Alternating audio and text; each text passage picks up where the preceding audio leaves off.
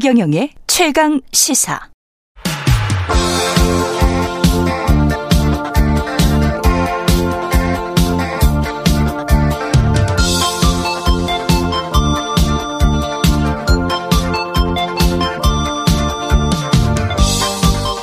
네, 젊은 정치인들과 함께하는 기운찬 코너 젊은 토론 시간입니다. 신인규 국민의힘 바로 세우기 대표 나오셨고요. 안녕하십니까? 네, 안녕하세요. 국바세 예. 신인규입니다. 예, 국바세. 예, 장철민 민주당 의원 자리하셨습니다. 안녕하십니까? 안녕하세요. 장철민 예. 국회의원입니다. 예. 반갑습니다. 국바세라고 하면 사람들이 압니까? 뭐 이제 많이 아시지는 못하는데요. 네. 그래도 여의도에 계시는 분들은 이제 좀 많이 익숙하셔가지고 네. 네, 들으시면 요즘은 많이 알아봐 주시고 계십니다. 예, 국민의힘 바로 세우기 쪽에 이제 당원들도 꽤 많이 있죠. 예, 저희는 당... 뭐 당원과 지지자들로 이루어졌는데요. 네. 지금 뭐 저희 카페 기준으로 한 5천 명 정도 5천 명. 현재 활동하고 있습니다. 나경원 전 의원 나와야 된다고 생각합니까? 안 나와야 된다고 생각합니까? 글쎄요. 거기는. 저는 네. 뭐 대다수의 의견까지 제가 지금 다 청취는 못했지만은 음. 뭐 지지율 1위인 후보가 네. 나오는 것이 상식이라고 저는 생각하고요. 네. 뭐 그분을 나와라 말하라고 말하는 것 자체가 네. 좀 어불성설 아니냐. 전 그렇게 생각합니다. 현실적으로 출마할까요? 안 할까요? 저는 현실적으로도 지금 고민이 굉장히 깊으실 것 같은데요. 네. 저는 출마를 하는 것이 네. 본인에게도 저는 더 유리하다고 생각을 할 거기 때문에 저는 음. 출마할 것이다라고 조심스럽게 예측을 해보겠습니다. 장철민 의원은 옆에서 보시기에 어떻습니까? 이 상황. 사실 비슷하게 생각하는데요. 네. 그러니까 일단 하나는 지금 1등 후보잖아요. 그러니까 그렇죠. 1등 후보를 뭔가 외부적인 힘, 특히 대통령실이 힘으로 못 나오게 한다? 음. 이게 사실 민주주의에서 가능한 일인가라는 생각이 들 만큼 약간 네. 독재적인 태도잖아요. 그렇죠. 그러면 그걸 안 나온다라고 하는 거는 그거에 굴복한다는 건데. 그렇죠. 사실은 국, 민의힘 내부의 민주성을 위해서도 음. 그리고 전체 그 대통령실과 이 여당의 관계에 있어서도 나경원 전 의원이 여기서 나오지 않으면 사실 저는 굉장히 이 독재적인 성격이 더 강화될 가능성도 있기 때문에 국민의힘한테도 안 좋을 거죠. 정말 정말 국민의힘 내부에도 좋지 않을 겁니다. 대통령실 네. 관계도 정말 안 좋을 거고 그래서 그런 어떤 당적인 어떤 민주주의 측면에서의 당위도 분명하고 음. 방금 얘기하신 대로 개인 정치인 개인으로서도 이 정도의 좋은 기회와 본인의 국정 음. 철학이나 그런 어떤 큰 것들을 국민들과 당원들한테 알릴 수 있고 그런 것들을 실행할 수 있는 그런 기회를 버린다는 걸 저는 이해할 수가 없죠. 나오지 아. 않는다면. 근데 대통령실이 그래서 그런지 약간 좀 이례적이긴 해요. 그 원래 사의를 뭐 바로 받을 수도 있는 것처럼 서로 양측이 격화됐었는데 사의를 전달받은 바도 없고 우리고 관계가 아주 돈독한 것처럼 다시 지금 이야기를 하고 있거든요. 이거는 뭐 어떻게 봐야 되나요? 그냥 그냥 주저앉히려고 하는 걸로 봐야 돼 봐야 됩니까? 어떻게 봐야 돼요, 이게?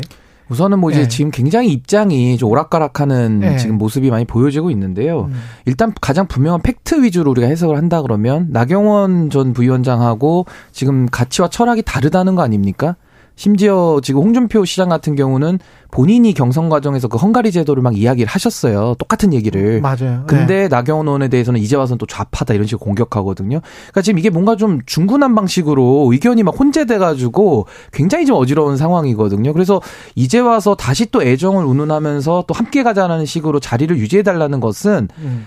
저도 참 아쉽게도 이게 당무 개입의 소지로 자꾸 보여지고 나경원 아. 의원을 나가지 말라는 또 사인으로 읽힐 수 있는 소지가 상당히 크다. 그래서 저는 이 당무 개입이라는 것이 상당히 좀 심각한 거 아니겠습니까? 왜냐하면 노무현 대통령 같은 경우는 탄핵을 당했고요. 네. 그리고 박근혜 대통령 같은 경우 형사처벌한 사례가 있습니다.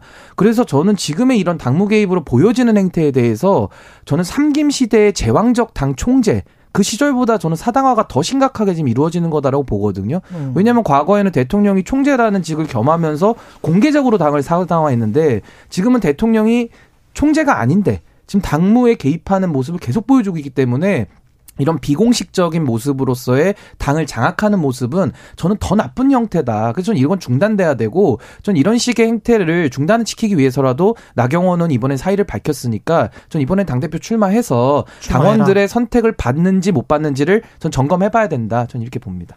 나오면 됩니까? 민주당이 보기에는 어떻게 보세요? 국민의힘 모르죠. 그건 모른다. 특히나 이제. 전국 네. 선거라고 하는 특히나 아. 수십만 명 이상의 그 투표권을 가지고 계신 분들의 선거는 음. 정말 너무 너무 이 어려운 상황이라 그래도 저는 굉장히 유리한 유리해지고 있는 있는 상황이다? 맞는 것 같습니다. 왜냐하면 지금 이미 사실 지지율도 나쁘지 않고 그렇죠. 예를 들면 이 유승민 그이 의원을 전 의원을 지지하던 분들의 전략적인 투표 같은 것들도 바랄 수 있는 여지도 있고.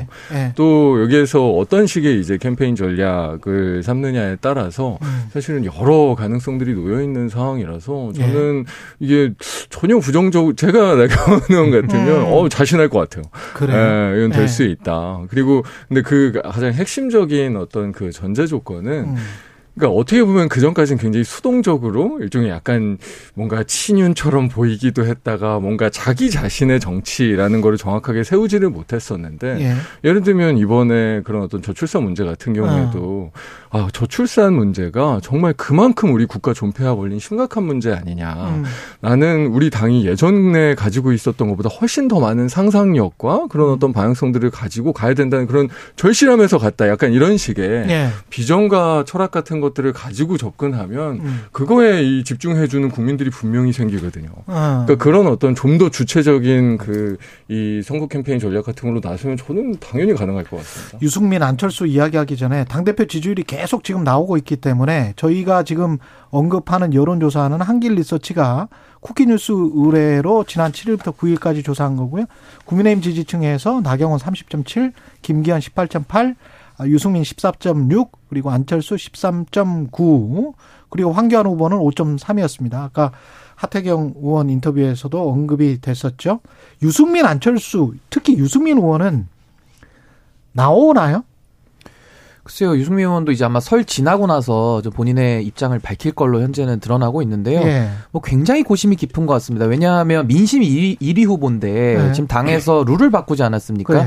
뭐 당원 민주주의 얘기하고 결선 투표 얘기하고 이거 다 솔직히 말장난에 불과하고요. 결국 유승민이라는 민심을 민심의 지지를 받는 후보를 사실상 전당대회에서 떨어뜨리기 위한 목적도 없다고 말할 수는 없지 않겠습니까? 예. 그래서 저도 말하는 게좀 조심스럽긴 한데 그래서 음. 유승민 의원 같은 경우에는 이런 룰 변경 때문에라도 지금 뭐 굉장히 당선 가능성이 약해졌기 때문에 네. 저는 굉장히 고심이 깊을 것 같습니다. 그리고 본인이 나감으로써 이 전당대회에서 룰을 바꾼 이런 반민주적인 행태에 대해서 사실상 하자 치유해주는 의미도 있거든요. 음. 그러니까 이런 식으로 들러리를 쓸 것이냐 이거에 대한 고민이 깊기 때문에 또 지지자들은 유승민 의원한테 그래도 나가야 된다라는 의견도 굉장히 높거든요. 그래서 예. 유승민 의원의 굉장히 고민이 깊어질 것 같습니다. 아까 이발 빠졌네요. 자세한 사항은 중앙선거 여론조사 심의 홈페이지 참조하시고요. 근데 이렇게 되면 결선 투표가 관심을 받을 수밖에 없고 유승민 전 의원이 나가든 안 나가든 간에 뭔가 메시지를 줄 수도 있고 누가 올라와서 두- 양자가 대결하느냐 이것도 관심거리인데 친윤과 비윤의 구도 이렇게 될까요? 김기현 대 누구 이렇게 되, 는 겁니까 지금 상황이? 근데 저희 당의 그 당원 분포를 좀 설명드리면 이번에 예. 원내대표 선거하지 않았습니까? 6대 4입니다. 소위 말하면 당시에도 표가 6대 4로 갈렸는데 예. 우리 당원 전체로 놓고 봐도요. 음. 구 주류들 지금 현재 주류들은 60% 정도 당원들 저는 표심을 갖고 있다고 보고 유승민 의원 내지는 안철수 의원 지지하는 이런 신 주류들 이런 사람들은 한 40% 정도 저는 음. 당원들 표심이 있다고 봐서 결선 투표 가면은 쉽지는 않다고 저는 생각을 합니다. 그렇군요. 예. 민주당 당내 분위기도 좀 여쭤보겠습니다. 이번에는 이제 뭐 장철민 의원이 마- 많은 말씀을 하실 것 같은데. 지금 저 조사 마치고 와서 어차피 당은 정해, 답은 정해졌고, 기소다, 답정 기소. 이런 이야기를 이재명 당대표가 스스로 했고, 그러니까 이제 언론에서는 당원 80조 이야기를 지금 하고 있고요. 네. 예. 당무위원장, 당무위원회가 결정을 하게 되는데 당무위원장은 당대표고, 어, 근데 이- 이게 또 부정부패 혐의로 기소된 것, 그리고 이게 정권 탄압이나 뭐 이런 거는 또 아니다. 이렇게 판단을 해야 되는 거잖아요. 아니, 그러니까 예. 저희가 근데 저희 민주당만 무조건 기소될 거라고 생각하나요? 답정 기소라고 생각하는 거는 제가 보기엔 거의 전 국민이 지금 아, 검찰이 기소로 갈 거다. 언론들도 그렇죠. 다 기소는 너무 당연히 할 거야. 라고 생각하고 사실 기소를 안 할 거면 소환 조사를 안 하죠. 그러니까요. 네. 기소를 안 할 거면 검찰이 지금까지 이렇게 대대적으로 뭐 온갖 이, 이 조사도 하고 다른 수사들도 하고 모양새가 안 나. 기소를 어. 안할 거면. 하여튼 일이 검찰 없다. 입장에서는. 그러니까 검찰 입장에서는 기소라고 그렇죠. 하는 네. 거는 사실 거의 뭐 모두가 네. 전제하고 있는 일이라서 예. 정확하게 사실은 중간에 수사 결과나 증거가 어떻게 됐든 간에 음. 지금 기소까지 갈 거다라는 거는 너무 명확한 일인 것 같고요. 그렇죠. 저희가 이 특히 우리 뭐 당원 80조나 이런 부정부패 혐의는 사실 저희는 이거를 특히나 성남 FC 건 같은 음. 경우에는 아니 이게 시가 받았으면 기부 체납이고 음. 그럼 시가 소유한 이 축구단이 구단. 어, 받았으면 뇌물 제3자 뇌물이다. 이거는 사실은 행정법상 문제라고 하면 모르겠는데 어. 야 이거를 뇌물죄로 하는 건 정말 법리상으로 너무 기괴한 거 아닌가라는 생각들을 사실 굉장히 많이 가지고 있어서 사적 이익이 아니고 공적 이익인데 왜 그렇죠. 뇌물죄가 되느냐 그것도 그런 공적 말씀이죠. 이익도 단순한 네. 공적 이익이 아니고 그냥 시가 소유한 구단이잖아요. 음. 물론 이제 시가 소유한 체육회가 소유한 구단 뭐 이런 방식이긴 하지만 어쨌든 시민들이 소유한 이 구단의 음. 이익을 위한 이 네. 행위들이었으니까 그래서 이게 다른 법 적용이면 모르겠지만 네. 행정 절차상의 문제라든지 아니면 다른 어떤 조금 뭐 권한을 더이 음. 넘어섰다든지 뭐 그런 건 모르겠는데 음. 이게 뇌물이다라고 하는 거는 사실은 당입장으로서는 받아들이기가 되게 어려운 거고 예. 그거에서 아 이게 정치 검찰이 확실히 의도를 가지고 접근하는 거구나. 예. 이거는 이 어떤 민주당 전체에 대한 예. 공격이구나라고 당에서는 생각할 수밖에 없는 거죠. 그런 어떤 대응을 지금 할 수밖에 없는 거고요. 그래서 지금 당장은 뭐 당 대표에서 물러나거나 그런 스탠스는 전혀 아닌 것 같고 민주당은 어. 네. 신인규 변호사는 변호사기도 하시기 때문에 신인규 대표는 어떻게 보세요? 이 사안 자체 그리고 방금 전에 이제 하태경 의원은 그래도 정부적 책임은 져야 되지 않느냐 뭐 이런 이야기를 했었고요. 우선은 이게 이제 음. 뇌물죄도 1억 이상이 되면 특가법 적용이 돼 상당히 중한 그렇죠. 범죄 혐의인 건 맞고요. 네. 그리고 사실 야당 대표를 검찰이 소환한다는 것은 이미 수사를 통해서 인증과 물증이 다 확보가 됐기 때문에 소환 자체는 기소를 전제하고서 지금 불렀다. 이 부분은 좀 특수성을 이해를 해야 될 것 같고요.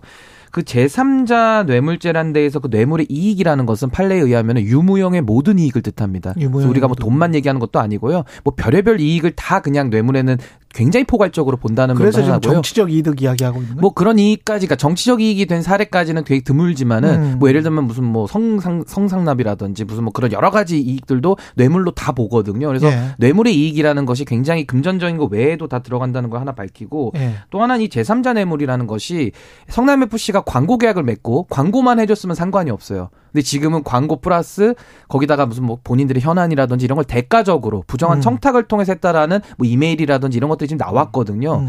그래서 저는 이 사건의 본질은 전 이미 다 그 뼈대는 나와 있다고 보는데 이재명 대표가 처벌받을지 안 받을지 핵심은 저는 정진상과 김용 이미 구속되신 분들의 음. 진술에 전 달려 있다. 그래서 그분들이 만약에 뭐 끝까지 함구를 하고 뭔가 이렇게 진실을 안 밝힌다 그러면은 사실 증거 찾기 쉽지는 않아요. 근데 만약에 또 그분들의 진술의 태도가 성남 FC도 정진상 정진상인데 김용은 안 이게 아니잖아요. 근데 정진상을 통해서 이제 사실상 네. 성남 FC 일을 다 했다고 하기 때문에 네. 그 측근들의 입을 여는지 여부. 근데 아. 그분들도 입을 열기 위해서는 어느 정도 증거를 보면서 이제 판단을 하거든요. 수사 과정에서 이걸 부인으로 더 갔을 때 유리하냐, 그렇겠네. 아니면 상황을 봤을 때 아 여기서는 뭐 소위 말 자백을 해야 된다. 네. 뭐 이런 판단이 있거든요. 버텨도 된다 안 그렇죠. 예, 예. 그 판단을 좀 할 겁니다. 그래서 저는 아직은 뭐 유죄 여부에 대해서는 사실 예단할 수는 없고요. 하지만 혐의가 있는 건 분명하다. 이게 광고만 음. 받고 광고해주고 끝난 사안은 아니고 음. 두산건설이 갖고 있었던 그 용도 변경, 상업부지를 바꾸면서 막대한 이익을 취득했다라는 이런 부정한 청탁의 정황이 있기 때문에 예를 들면 박근혜 대통령도 그 삼, 삼성에 대한 경영권 승계 부분과 정유라 말 사준 거 전혀 딴 얘기 같지만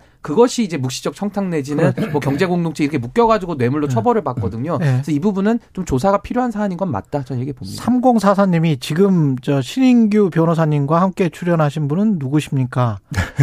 훈남이시네요. 이런 말씀을 하셨네. 3044님이. 장철민 의원이십니다. 장철민 의원이시고요. 의원님, 지금 저 반론도 좀 해주시고. 아 그러니까 예. 그 아까 그래서 기부 체납 이야기를 드렸던 건데요. 예. 실제로 그런 어떤 혜택이 있었죠. 혜택이 있었고 네. 그런 어떤 그뭐 용적률이 늘어난다든지 뭐 용- 용도가 변경된다든지 하면 특히 두산이 이 건에 대해서 네. 혜택을 입었던 거고 그래서 사실은 이 시가 이 어. 시민의 이익을 돌리기 위해 기부채납 제도라는 게 있죠. 어. 어 그래서 기부채납도 일부 이렇게 됐었던 기부채납을 거고. 받았다. 네, 근데 네. 기부채납은 우리가 네. 어 이거 특혜 줬어라고 하면서 제3자 뇌물이라고 하지는 않잖아요. 뭐 법에 정해진 거죠. 네, 법이 네. 정해져 있으니까. 근데 네. 내용적으로 시가 소유한 시민 구단이 음. 기부채나 비슷한 형태의 광고비를 받았다고 하면 이건 제3자 뇌물이 되는 제가 보기에는 형식 논리적으로는 지금 그런 상황이거든요. 그러니까 이거는? 아. 법적인 좀 뭔가 논란이 있을 수 있는 이슈이지. 음. 그러니까 행정 절차적으로는 사실은 조금 과한 행정을 했다. 물론 이제 적극 행정이긴 하지만 예. 행정을 했다라는 비판은 저는 솔직히 토론해 볼 여지는 있다고는 보는데 그렇군요. 이거를 어떻게 보면 우리가 뇌물죄라는 거를 저희가 형사법적으로 생각하면 음. 정말 개인의 이, 이. 예, 네. 정말 이 부정부패, 아, 이 파렴치 약간 네. 이런 느낌인데 이거를 그런 식으로 보면 사실은 이거는 어떻게 보면 원래 우리가 입법했던 취지랑은 정말 전혀 다른 네. 사실은 입법을 과도하게 해석하면서 사실은 극화를 가지고 자의적으로 적용하는 참 법이 거꾸로 가는 모습들을 오히려 지금 검찰이 보여주는 대표적인 사례가 될 수도 있을 것 같아요. 헛갈리네. 구속영장은 청구할 만한 사안입니까? 어, 저는 이제 사안 자체만 놓고 보면은 네. 당연히 이건 구속영장을 청구해야 되는 사안이고요. 네. 근데 다만 이제 제1야당의 당 대표라는 그런 지위의 특수성이 또 있고 예. 또 이분에 대해서 사실 영장을 청구했다가 또 기각됐을 때 상당히 또 검찰이 타격을 받을 부분도 염려가 되기 때문에 예. 저는 불구속 수사를 하면서 이제 기소를 할 것으로 저는 예상을 합니다. 정치적으로는 어떻습니까? 이게 그 계속 이렇게 가면 지금 대장동 의혹 그다음에 태국에서 뭐 김성태 회장 잡혔던데 뭐 언젠간 이제 돌아오겠죠.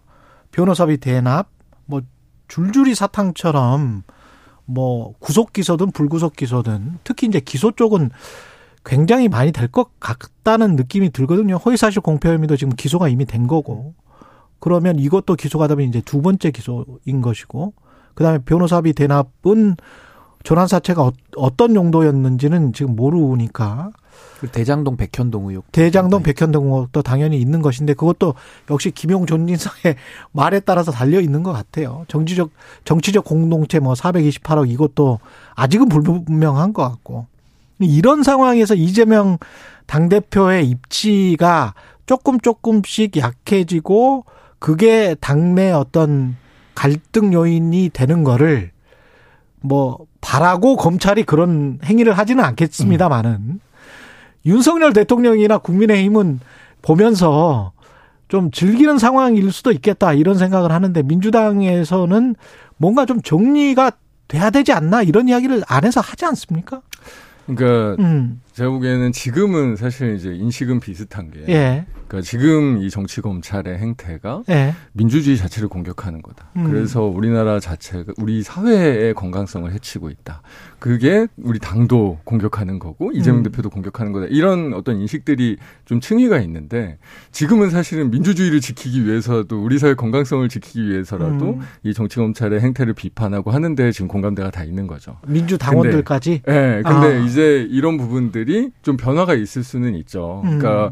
이게 야 그렇다고 우리가 이제 1년 내내 계속 이 얘기만 할 거냐. 지금 경제 위기도 너무 어렵고 이게 지금 죄 짓는 거 아니냐. 어떻게 보면 국민 삶에 예, 이제 이런 생각들이 또 이제 한 부분에 있으니까 음. 그러면 결국 이런 어떤 민주주의 후퇴 문제를 이 뭔가 대응하고 하는 일들은 또 한 주기로 하지만 음. 당은 더 다양한 어떤 이 국민 민생 문제로 가야 된다라는 생각들이 당연히 있을 수밖에 없고 그런 이야기들이 분명히 있죠. 있죠. 그러면 예. 이제 그런 것들을 이 일종의 음. 이거를 뭐 완전히 벗어난다라는 게 아니라 음. 그런 진짜 국민 삶을 챙기는 차원에서의 전략적인 다양성을 가져가자라는 음. 그런 시도들이나 그런 어떤 노력들은 분명히 있을 것 같습니다. 김건희 여사 관련해서 또 이야기를 넘어가 보면 똑같이 뭐 이제 어떤 그 사건 도이치모터스 주가 조작 의혹 사건이 지금 재판 공판 과정에서 드러난 게 조금 있는데 어 과감하게 이제 대구 서문시장도 가고 공개 행보를 지금 한단 말이죠. 이거는 풀 기자단까지 또 같이 갔더라고요. 이거는 뭐 드러내 놓은 건데 어떻게 보세요? 이런 이게?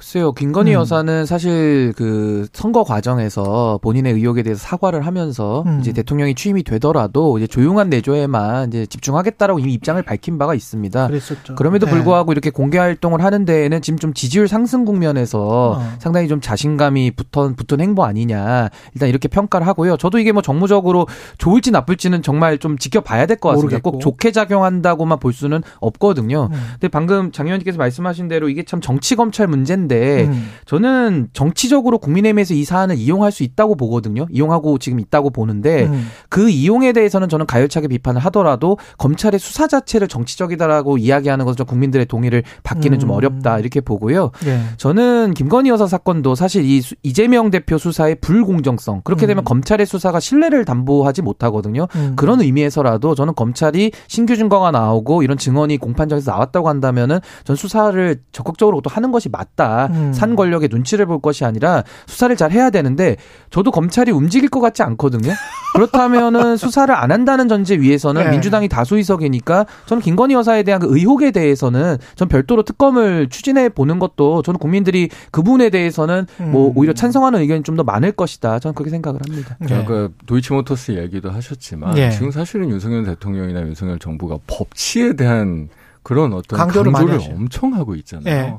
그러면 어 법- 그게 법치가 맞긴 맞아? 음. 어 김건희 여사가 어떻게 보면 더 일종의 광폭 행보를 이렇게 하고 하는 게 법치가 맞아? 음. 법치는 그럼 약자한테만 법치야? 라는 의문들이 끊임없이 재생산되고 오히려 이 윤석열 대통령이 주- 뭐 이렇게 강조하는 법치가 아주 금방 무너질 가능성이 저는 되게 많다고 보거든요. 예. 정말로 저도 사실은 뭐 검찰이 김건희 여사에 대한 수사를 할 것 같은 생각은 전혀 들지 않지만 전혀 들지 않습니까? 어 전혀 안 들지만 예. 그러면 본인이 그 가- 지금 여러 번 여러 차례 끊임없이 강조하는 법치에 대한 국정 철학을 정말로 펼치고 싶으면 사실은 전제 조건이 그것부터 했어야 되는 거죠. 근데 김건희 여사가 나, 나서면 정말 대통령 지지율에 도움이 되는지 그것도 사실은 대통령실이나 김건희 여사나 제2부속실이 있으면 또는 대통령실의 비서진들이 그걸 좀 엄밀하게 분명히 따질 거거든요. 이거는. 근데 이제 대통령 지지율에 도움이 될까? 어떻게 보세요? 이게 정치적으로만 보면. 저는 뭐 크게 도움은 되지 않는다고 크게 봅니다. 도움은 되지 않는다? 왜냐하면 지금 지지율이 한 40% 정도 지금 음. 오는 것으로 조사 결과 나오는데요. 음. 윤석열 대통령 지지자들이 48% 아니었습니까? 그만 8% 정도 지금 실망층들이 빠졌다고 봐야 되는 것인데 그렇죠. 이 실망층들은 아까 장 의원님 말씀하신 대로 그런 공정과 상식 이런 것들이 무너지는 거에 대해서 음. 반발하는 지지자들이에요. 예. 근데 이런 분들이 김건희 여사의 행보를 통해서 자신의 지지를 다시 또 철회해서 그러니까 다시 또 반대를 철회해서 다시 찬성으로 돌아갈 가능성이 저는 좀 미미해 보이거든요. 그래서 아. 오히려 이런 공개 행보에 대해서는 그 행보를 통해서 얻는 이익보다도 또 행보 과정에서 나타나는 좀 부정적인 평가들 이런 것들에 대한 것도 감안한다면은 저는 크게 도움은 되지 않는다 저는 그러니까 생각합니다. 이게 그 호감도를 생산하면 그게 지지율에 도움이 되는 건데 그렇죠. 제가 보기에는 김건희 여사는 이미 국민들이 누구는 비호감이고 누구는 호감이에요. 그러면 이제. 자꾸 노출되면 예. 이 호감과 비호감이 이제 강화돼 가는 방향으로 가는 거죠. 그러면 그 지금의 이제 김건희 여사의 호감도가 음. 국민 다수의 호감도를 가지고 있느냐? 음. 저는 사실은 아닐 것 같기는 하거든요. 예. 그러면 그게 사실 전략적인 판단인 거죠. 이게 음. 어 비공 비호감도가 오히려 큰 상황이다. 그럼 자꾸 노출된다. 그러면 오히려 더 소수 쪽으로 고착화될 수 있는 그게 40%라고 할지라도 그렇죠. 거기에서 예. 강화되는 방향의 영향을 전 더 많이 미치지 않을까라고 예. 예상합니다. 마케팅 홍보 측면에서 말씀을 해주셨고 그 이태원 저 참사 관련해서는 이렇게 끝나도 되는 겁니까? 그냥 이렇게 끝나버리는 것 같아요, 정말. 지금 예. 159명의 안타까운 생명이 희생당한 사건 아니겠습니까? 예. 그리고 저는 국가에 이런 데야말로 정말 국가가 적극적으로 나서야 되는 영역인 것인데 국가가 해야 될 일을 하지 않아서 사실은 많은 분들이 희생을 당한 사안입니다. 근데 음. 이 사안에 대해서 뭐 법률적 책임은 당연히 물어야 되는 것인데 지금 정무적으로도 아무도 책임을 지고 있지 않는 이런 상황은 저도 매우 안타깝게 생각하고요. 윤석열 정부가 이 부분에 대해서는 좀 심각하게 진지하게 좀 고민을 해서 좀 올바른 전 정무적인 책임들을 지금이라도 물었, 물었으면 좋겠다 이렇게 생각합니다. 저도 국가 책임이 가장 중요한 문제라고 생각하는데, 그러니까 저희가 흔히 그냥 아 정부 여당은 무한 책임을 진다라는 네. 말을 정치권에서 많이 하잖아요. 이게 그냥 단순한 말이 아니고 음. 실제로 국민 생명에 관련된 일이었기 때문에 진짜 정부와 국가는 그리고 저희 국회도 마찬가지고 이런 책임 있는 공공의 모두가 무한 책임을 지는 것이 사실 가장 중요한 일이고 네. 앞으로의 국가 운영을 위해서도 중요한 일인데 지금 국정조사 과정도 그렇고 실제로 지금 정부의 태도가 그런 무한 책임이 아닌 아주 극히 협소한 법적 책임으로 음. 국가의 책임을 줄여 나가잖아요. 거잖아요. 그러면 앞으로 국민들이 그런 여러 가지 위기 상황이나 어려운 상황에서 어떻게 보면 국가의 도움을 얻을 수 없구나라는 어떤 이 생각을 계속하게 되는 거고 이게 음. 앞으로의 이 역사 발전에 정말 너무 너무 큰 이 장애가 될 수 있어서 이번 음. 국정조사나 이 이태원 잠사에 대한 여러 가지 지금 이 태도 부분은 음. 정말 완전히 바뀌어야 되는 문제라고 생각합니다. 근데 핵심 적인 인물은 사실은 이상민 장관이잖아요. 중무부처 장관이고 행안부 장관의 사퇴를 해야 된다는 이야기는 여당 내에서도 쭉 나왔었다가 대통령실의 기류가 그런 것 같지 않으니까 쑥 들어갔다가 좀 있으니까 야당에서 이제 해임 건의안이 나왔다가 그게 안 되니까 탄핵 이야기까지 지금 나오고 있거든요. 근데 그 전에 상황을 보면 1월 초 개각 또 무슨 뭐 장관 차출설, 당대표 차출설 뭐 이런 것들이 나왔을 때는 그래도 지금쯤이면 어 물론 안아보다 이렇게 또 생각을 했었었거든요. 근데 이게 탄핵까지 가고 이게 계속 이렇게 헌재까지 가는 게 이게 바람직한 건지 모르겠어요. 저는 네. 어딘가에서는 매듭을 줘, 지어줘야 될 것 같아요. 그러니까 이게 정무적 책임은 안 져서 그런데 저희가 네. 이재명 대표에게도 항상 정치적 책임 지라고 말하지 않습니까? 음. 그리고 과거에도 성수교 무너졌을 때 서울시장 관선인데 바로 경질했고요. 총리도 사의 표명했는데 반려하면서 수습하고 물러났습니다. 네. 그리고 과거에 세월호 사건 때도 이주영 장관 취임한 지 며칠 되지도 않았는데 그 사건 터졌거든요. 맞아요. 무슨 책임이 있습니까? 이주영 장관 그 수습만 하다가 물러나셨거든요. 그렇죠. 그러니까 이런 식으로 우리가 통상적으로 정부에서 책임져 왔던 정무적 책임을 말하고 있고 우리도 정무적 책임을 져야 이재명 대표에 대해서 정 정무적 책임 지라고 말하는 게 논리 일관성이 있지 않습니까? 네. 그러니까 지금은 전 양쪽 다 뭔가 정무적 책임을 말로만 떠들 뿐 정말 책임지지 않아요. 음. 그러니까 음. 서로의 말의 메시지 힘이 저는 매우, 매우 약하다. 본인들은 책임을 안 지기 때문에 그렇습니다. 똑같은 이야기인 것 같네요. 계속 더더리패네요. 예. 신인규 국민의힘 바로 세우기 대표 그리고 장철민 민주당 의원이었습니다. 고맙습니다. 네, 감사합니다. 감사합니다. 방금 전에 윤석열 대통령 지지율 관련해서는 리얼미터가 미디어 출입은 의뢰로 2월 2일부터 1월 2일부터 6일까지 조사했던 거고요. 긍정평가가 40.9% 나온 이야기입니다. 자세한 사항은 중앙선거 여론조사 심의 홈페이지 참조하시면 되고요. 1월 10일 목요일 KBS 1라디오 최경령의 최강시사였습니다. 내일 아침 7시 20분 다시 돌아오겠습니다. 고맙습니다. 고맙습니다.